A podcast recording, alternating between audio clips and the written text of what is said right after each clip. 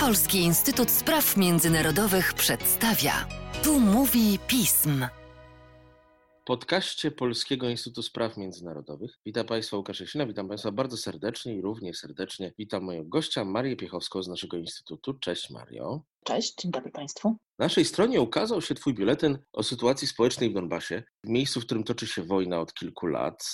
Kiedyś jedno z najważniejszych wydarzeń również dla polskiej opinii publicznej, teraz trochę już zapomniane. Strasznie jest to mówić, ale to prawda. W polityce międzynarodowej tak jest, że pewne rzeczy zastępują inne. Ale nim zaczniemy mówić o tym, jak ta sytuacja społeczna w tamtym regionie wygląda, musicie poprosić o definicję, bo chyba stara definicja tego, czym jest Donbas, czyli donieckie zagłębie węglowe i okolice, już tutaj nie pasuje. To nie jest przecież teren odpowiadający temu obszarowi, który podlega okupacji przez Rosję i tak zwanych separatystów. Tak, Donbas to jest e, dużo szerszy termin i jak mówimy wojna w Donbasie, wojna na wschodniej Ukrainie, trzeba mieć świadomość, że to nie jest ani cała wschodnia Ukraina, ani cały Donbas. Obecnie mniej niż 3% Ukrainy e, znajduje się poza jej kontrolą. Mówię oczywiście o Donbasie, bo jeszcze jest Krym. Natomiast terytorium Donbasu to jest mniej niż 3% tego terytorium przedwojennego Ukrainy. I trzeba mieć świadomość, bo to jest tak naprawdę terytorialnie bardzo mała część Ukrainy. Tam przed wojną mieszkało prawie 9%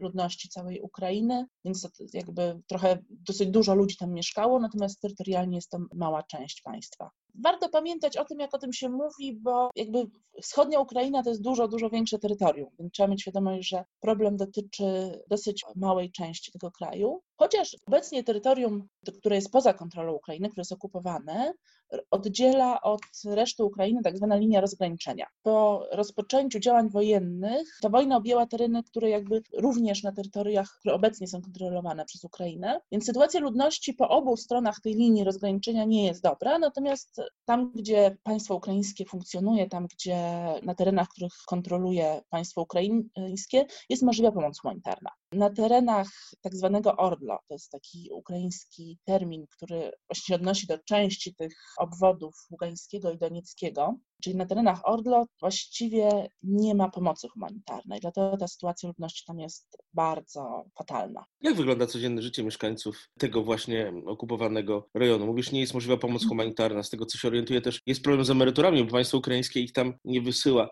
Jak funkcjonuje tam życie społeczne pozbawione tego ukraińskiego wsparcia? Zacznę od tego, kto tam został, bo to mhm. jest ważne, żeby powiedzieć, Oczywiście. jakie są problemy. Działania wojenne spowodowały, że prawie półtora miliona osób e, z terytoriów Donbasu wyjechało z tych terenów. Dokładnie półtora miliona to są osoby, które są obecnie zarejestrowane na Ukrainie jako uchodźcy wewnętrzni z Donbasu. Pewna liczba wyjechała do Rosji, tutaj dokładnie nie znamy statystyk, ponieważ e, Rosjanie używają często ich do propagandy. Na przykład w 2016 roku twierdzili, że było ponad milion Ukraińców, którzy wyjechali do Rosji, natomiast wiemy, że część z nich, albo nawet znaczna część, byli po prostu migranci ekonomiczni z całej Ukrainy, którzy pojechali do Rosji w poszukiwaniu pracy. Szacunki są takie, że o ile przed wojną mieszkało tam prawie 4 miliony osób na, teren, na, tych terytoriach obecnie niekontrolowanych przez Ukrainę, tak zostało tam najprawdopodobniej około 2-2,5 miliona osób. Zwykle wyjeżdżają osoby, którym jest najłatwiej wyjechać, czyli tak naprawdę osoby młode. Ci, którzy pozostali, to są osoby starsze, osoby no, siłą rzeczy bardziej narażone na różne problemy społeczne. I tak jak mówiłeś właśnie o tych emeryturach, problem jest taki, że no, po wojnie załamał się system wypłat emerytalnych. Oczywiście wszystkim tym ludziom należały się ukraińskie emerytury, które wcześniej dostawali i Ukraina powiedziała, że dobrze, ale trzeba się zarejestrować jako osoba wewnętrznie przesiedlona i to duża część osób zrobiła, nie wszyscy, więc z tych półtora miliona, tak jak wcześniej powiedziałam, że jest półtora miliona uchodźców wewnętrznych z Donbasu, to mniej więcej jedna trzecia nadal mieszka na terytoriach okupowanych i są to osoby, które właśnie zarejestrowały się względu po to, żeby dostawać tę emeryturę. I oni musieli przed pandemią jeździć regularnie na terytoria kontrolowane przez Ukrainę, żeby tam podpisać dokument i dostać swoją emeryturę. Pozostałe osoby starsze dostają albo jakieś pieniądze od władz okupacyjnych, no albo nie dostają i nie bardzo mają z czego żyć.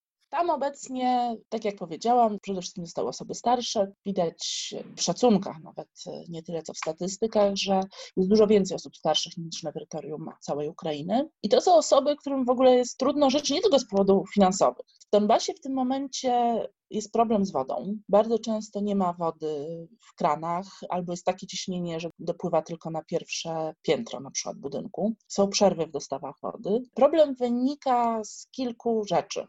Przede wszystkim z tego, że wiele kopalni zostało opuszczonych, zostało zalanych, obniżył się poziom wody gruntowej, więc krótko mówiąc tej wody jest mniej. W dodatku część wody w tym momencie nie nadaje się do picia. To był teren bardzo mocno zindustrializowany i po prostu woda jest zanieczyszczona.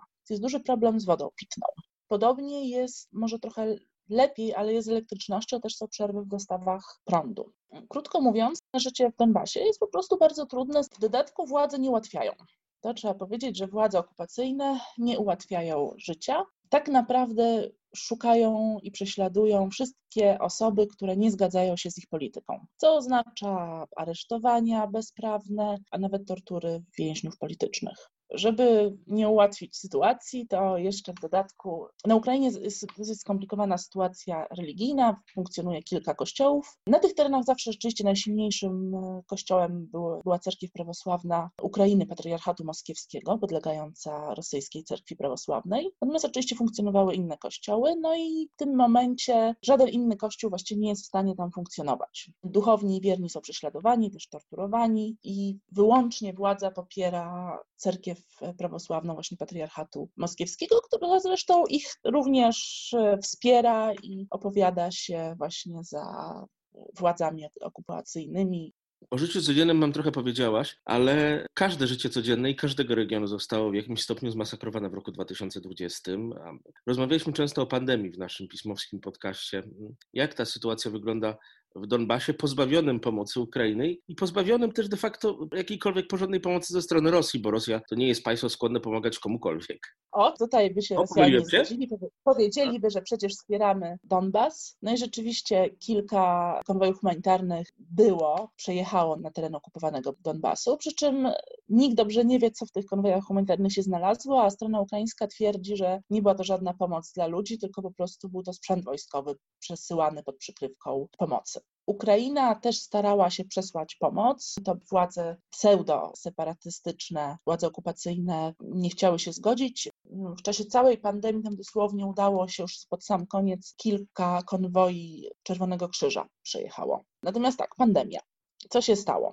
Przede wszystkim na samym początku władze okupacyjne zamknęły granice, zamknęły tą linię rozgraniczenia i de facto zamknęły swoich obywateli na tym terytorium, gdzie była fatalna sytuacja. Tak jak już mówiłam, fatalna sytuacja sanitarna ze względu na brak wody, no i brak środków ochrony osobistej, brak lekarstw, szpitale przepełnione, ale oficjalnie pandemii prawie nie ma te oficjalne dane to jest bardzo mało przypadków. To, co wiemy, wiemy, że jednocześnie dosyć dużo osób umarło na przykład na zapalenie płuc, co może już wskazywać, że ta liczba prawdziwych przypadków koronawirusa jest dużo wyższa. Nie wiemy, jak wygląda dobrze sytuacja, wiemy, że szpitale są przepełnione, wiemy, że właśnie brakuje lekarstw, ale oczywiście oficjalnych danych tutaj nie ma. Nie znamy tego, jak wygląda tak naprawdę sytuacja. Jaki jest według Ciebie potencjał wybuchu społecznego na terenie okupowanych obszarów Donbasu?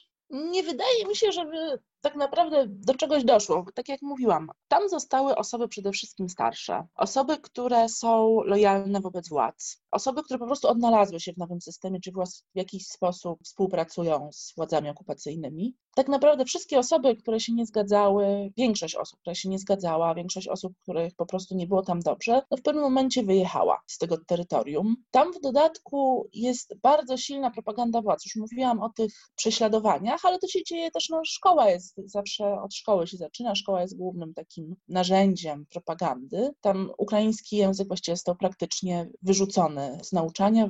W ogóle ukraiński język nie jest mile widziany. W iluś sytuacjach, że ktoś mówił w autobusie po ukraińsku i był wywalany przez innych pasażerów z autobusu. W szkole w dodatku w tym momencie dzieci uczą się według podręczników rosyjskich. Są lekcje takie propagandowe, na przykład obowiązkową lekcją jest lekcja duchowości Donbasu możemy się z tego śmiać, natomiast no, jest to lekcja, która po prostu którą każdy, każdy uczeń musi zaliczyć i się, rozumiem, nauczyć. jaka jest duchowość Donbasu. Dlatego generalnie władze wychowują sobie. No dopiero minęło, prawda, kilka lat tej okupacji, więc wiadomo, że to jeszcze dzieci, które weszły do tej szkoły jeszcze nie są dorosłe, no ale za kilka lat może się okazać, że już tam nie ma nikogo, kto myślałby inaczej, kto, kto by uważał, że, że lepiej byłoby Donbasowi z Ukrainą. Chociaż, co ciekawe, przeczą temu badania z opinii publicznej. Różne ośrodki starają się zrobić tam badania i wychodzi z nich, że nadal jednak dużo osób chciałoby, żeby ten teren wrócił do Ukrainy. To wynika przede wszystkim z tego, że po prostu jest źle, więc oni mają świadomość, że z Ukrainą byłoby troszkę lepiej jednak. Ostatnią rzeczą, którą właściwie warto dodać, to ten teren jest, tak jak już mówiłam o tych o braku wody, o tym, że teren jest, woda jest zanieczyszczona, to jest terytorium bardzo zniszczone.